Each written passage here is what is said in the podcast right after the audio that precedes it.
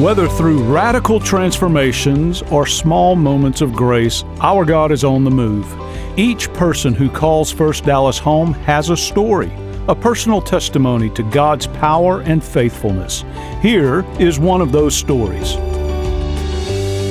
In a world filled with hustle and bustle, where genuine connections can be hard to come by, 74 year old John Reifers lives by the motto Begin every connection with a smile.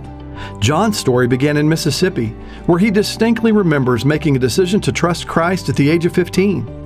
As an adult, John served his country in the military, and now, as a retiree from the business world, he is dedicated to serving the kingdom by sharing the gospel and inviting people to church. This is partly thanks to a particular invitation he received to an Easter service many years ago. I ran into Dr. W.A. Criswell at the YMCA in 1995, says John. He recognized the senior pastor of First Baptist Dallas coming down the stairs at that time, so John went to introduce himself. He continued, Dr. Criswell was telling me about the church and described all the First Dallas was doing for Easter. This invitation left a lasting impression on John, and since the 90s, he has been a faithful member. Even after years of service, retirement hasn't slowed John down. Instead, he is focused on evangelism full time thanks to the business cards and invitation cards provided by the church. He says this resource has changed the way he witnesses to people.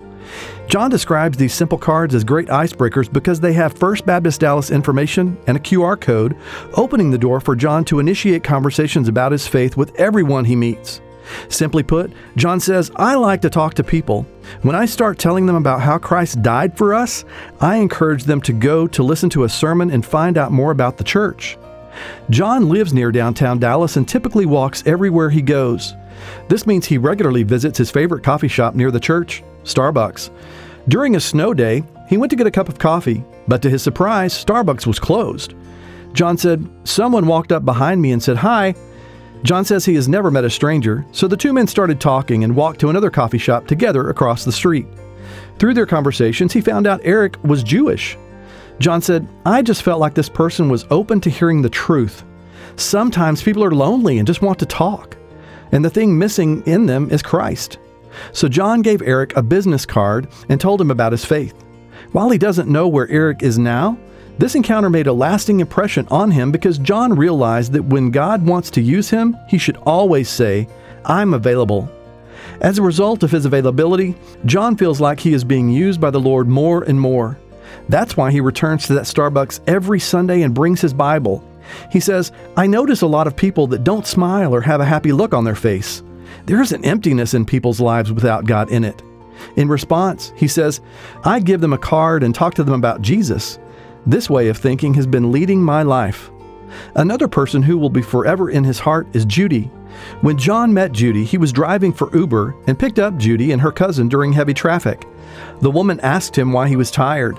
I told her I wake up early because I do my devotional and pray for people I'll be driving, John said.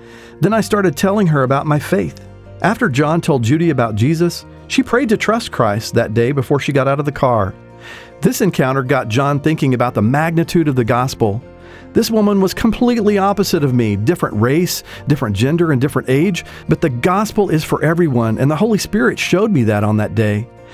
John doesn't let his lack of Spanish stop him from inviting people to church. He expresses gratitude for the invitation cards that can guide people to our brand new ministry, First Baptist Dallas and Espanol. Just like the truth that the gospel is for everyone, everyone can share the gospel. John believes that when you make it a habit, it becomes a natural part of your life. He says, I always treat people with respect and try to be an example of Christ. I want them to be around me. Respect that person. Let them lead you. And be ready to answer what Christ has done for you. As Christians, we are called to share our faith.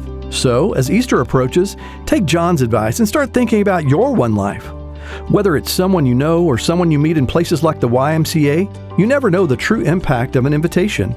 Thanks to the example of Dr. Criswell, John is left to share his legacy and that ripple effect of faith with others.